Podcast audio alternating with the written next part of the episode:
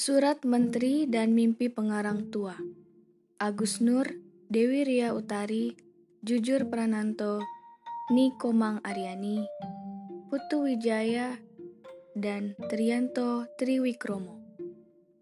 Tohari, pengarang tua itu, gemetar memandangi surat yang baru saja diterimanya. Dari Menteri Pendidikan dan Kebudayaan Indonesia. Di penghujung usia senjanya sebagai pengarang, baru kali ini ia merasa diperhatikan. Ia akan mendapatkan hadiah 100 juta rupiah. Astagfirullah, itu uang yang tak pernah dibayangkan. Bila mengingat selama ini ia hanya mendapat puluhan ribu dari honor tulisannya. Memang sesekali ia mendapat uang sekian juta bila diundang di acara pemerintah. Tapi itu pun sudah dipotong sana-sini dan ia hanya menandatangani kwitansi kosong. Sekarang 100 juta rupiah. Tumben pemerintah memberi hadiah sebanyak itu. Masih dalam kekagetan yang teramat sangat, Tohari mulai merancang-rancang akan dikemanakan uang sebanyak itu. Ia sedang berpikir untuk menggunakan sedikit uang tersebut untuk belanja online. Siapa tahu Baru minggu lalu, cucunya memperlihatkan Instagram belanja online yang penuh dengan barang-barang baru menggiurkan mata yang tak pernah dilihatnya. Bah, kata sang cucu, beli ini saja. Apa itu? Smartphone model terbaru.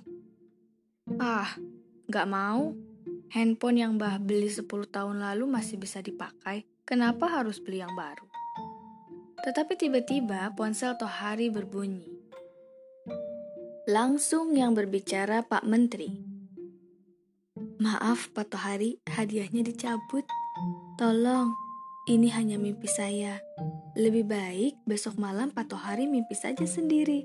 Hadiahnya mungkin satu miliar rupiah. Tapi Pak, kalau satu miliar rupiah saya nggak mau mimpi sendiri. Lebih baik saya mengajak teman-teman saya bermimpi bersama. Banyak tuh yang pengen bisa mimpi dapat satu miliar rupiah. Di antaranya, teman-teman penulis cerpen tua seperti saya ini. Putu Wijaya, Budi Dharma, atau Seno Gumira Aji Dharma. Eh, tapi Seno sering kali terlalu banyak improvisasi kalau diajak bermimpi. Lebih baik lagi, saya mengajak teman-teman penulis muda untuk bermimpi bersama. Mereka kreatif-kreatif loh pak kalau diajak mimpi. Kayak itu tuh, Nikomang Aryani. Iqbal, Guntur, Odang, Miranda. Mereka pinter-pinter loh kalau ngimpi. Silakan saja Pak Tohari, mau mimpi sendiri atau ngajak teman-teman. Yang penting Bapak sudah cukup jelaskan bahwa hadiahnya sudah dicabut. Coba susun dulu proposal mimpi 1 miliar rupiah Pak Tohari. Nanti ajukan saja ke saya. Nanti saya kasih kontak nomornya dirjen saya, si Hilmar itu. Biar nanti dia baca dulu proposal 1 miliar rupiah Pak Tohari. Ujar Pak Menteri. Tohari terdiam sejenak. Ia mencoba menafsir makna di balik perkataan Pak Menteri yang sebenarnya sudah sangat terang benderang itu.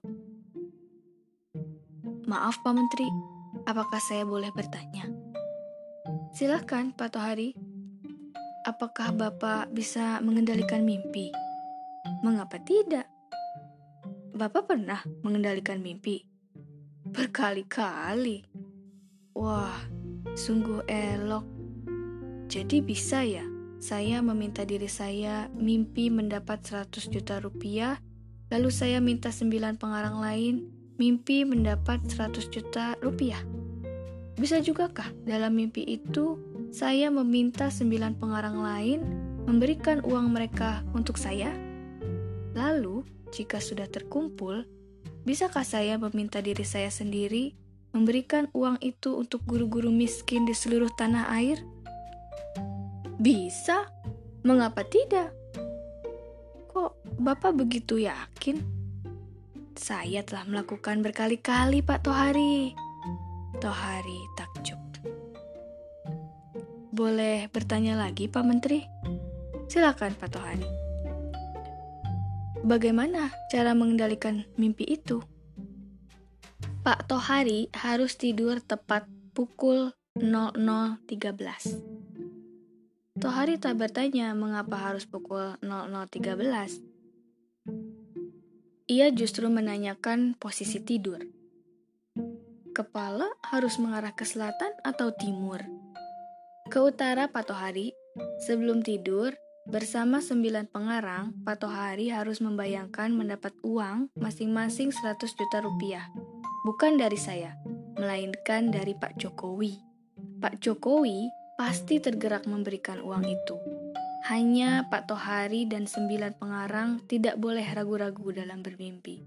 Paham, Pak Tohari? Paham, Pak Menteri? Tohari memang paham pada setiap perkataan Pak Menteri, akan tetapi, begitu suara Pak Menteri dari seberang menghilang, ia sedikit meragukan metode pengendalian mimpi yang tak masuk akal. Mimpi selalu tidak masuk akal, Tohari membatin. Karena itu, haruskah aku mempercayai metode mimpi Pak Menteri? Sunyi. Tohari merasa tak bisa menjawab pertanyaan itu sendiri. Karena itulah ia perlu menelepon beberapa pengarang. Mula-mula ia menelepon Trianto Triwikromo. Apakah Anda pernah mengendalikan mimpi? Belum pernah, Pak Tohari. Tetapi saya pernah mengendalikan cerita. Cerita apa pun bisa saya kendalikan sesuai keinginan Suksma. Ia juga bertanya pada Seno. Seno menggeleng. Saya hanya mahir mengendalikan senja Pak Tohari. Sesekali saya mengendalikan Tuhan untuk memenuhi doa-doa saya. Ia juga bertanya pada Joko Pinurbo. Joko Pinurbo tertawa. saya hanya bisa mengendalikan sarung dan celana saya. Celana dan sarung saya, jika tidak dikendalikan, suka berkibar ke mana-mana, Pak Tohari. Tohari juga bertanya kepada cerpenis baru, tetapi senior Warih Wisatsana. Ia hanya mendapatkan jawaban. Kalau mau kendalikan mimpi, jadilah ikan terbang dulu, kata Wari. Tak putus asa, Tohari bertanya kepada pengarang lain mengenai teknik mengendalikan mimpi, kali ini kepada Budi Dharma. Budi Dharma juga tertawa. Satu-satunya sosok yang pernah saya kendalikan bernama Olengka. Justru Olengka lah yang bisa mengendalikan mimpi. Coba nanti saya tanyakan kepada dia. Jangan-jangan saya juga bisa bertanya kepada Serintil atau Rasus ya Pak Budi. Mungkin saja Mas Tohari, mungkin saja. Sampai yang tahu di mana harus menghubungi Rasus atau Serintil bukan? Tohari mengangguk namun tidak segera melakukan saran Budi Dharma. Tohari kemudian berjalan ke arah jendela, ia menatap gerimis. Masih gerimis air, bukan gerimis yang telah menjadi logam. Tohari bergumam sambil mengingat Gunawan Muhammad, penyair yang menulis, di kota itu, kata orang, gerimis telah jadi logam. Masih gerimis yang biasa-biasa saja, bukan sesuatu yang lebih tabah dari hujan bulan Juni. Tohari mendesis sambil mengingat Sapadi Joko Damono, penyair hujan bulan Juni. Tohari terus menikmati gerimis itu. Ia tidak ingin menghubungi Serintil, ia tidak ingin menghubungi Rasus. Ia justru menelepon Putu Wijaya. Beli Putu, apakah Anda bisa mengendalikan mimpi? Bisa. Apa pun bisa saya kendalikan. Bisa bermimpi bertemu dengan Pak Menteri Pendidikan dan Kebudayaan, lalu mengajak beliau menemui Pak Jokowi. Bisa bisa meminta Pak Jokowi memberi uang kepada 10 pengarang masing-masing 100 juta rupiah. Bisa. Bisa meminta para pengarang memberikan uang itu kepada guru-guru miskin.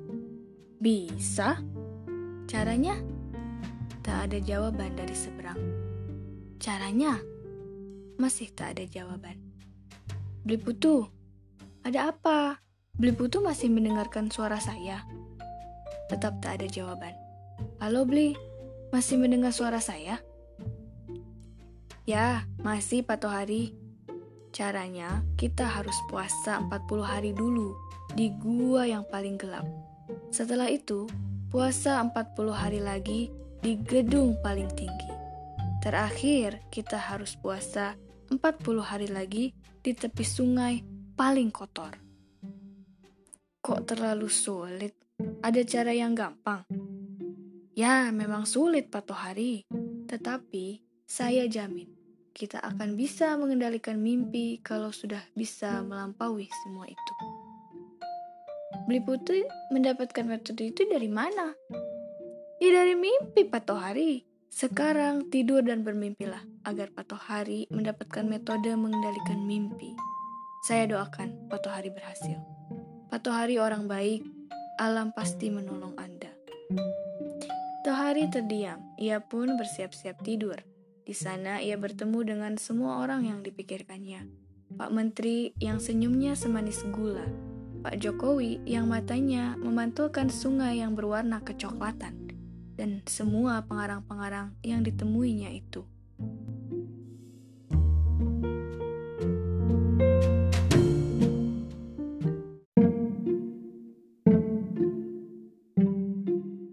Mereka seperti menghadiri sebuah pesta dengan sajian makanan yang serba lezat, mulai dari kambing guling, sate marangi, ayam panggang, sampai dengan kue tart kecil rasa coklat dan karamel.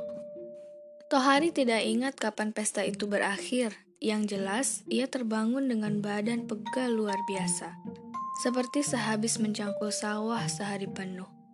Pintu kamar terbuka sebagian, sementara Tohari hanya tergeletak tanpa daya. Tak kuasa menggerakkan tubuhnya untuk bangkit.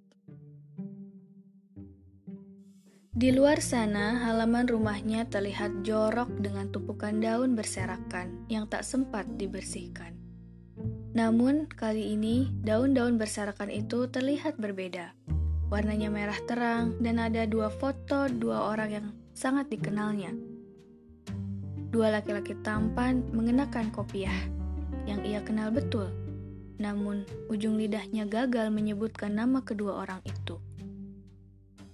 Istrinya sudah berulang kali ngomel. Tuh lihat, rumah tanpa aku. Dari dulu kamu terlalu sibuk berpesta. Sibuk tertawa-tawa seperti pejabat-pejabat itu. Sibuk mencecap kue tart rasa karamel. Lupa pada bibirmu yang hitam dan keriput itu. Tohari mengerang keras setelah kembali gagal bangkit dari tempat tidur. Daun-daun gugur makin menumpuk, seperti membentuk gundukan di hadapannya. Tohari memejamkan mata mengingat-ingat ucapan Pak Menteri. Sedikit-sedikit mulai dipercayainya ucapan laki-laki itu. Karena ia pernah mengetahui seseorang melakukan hal yang sama persis.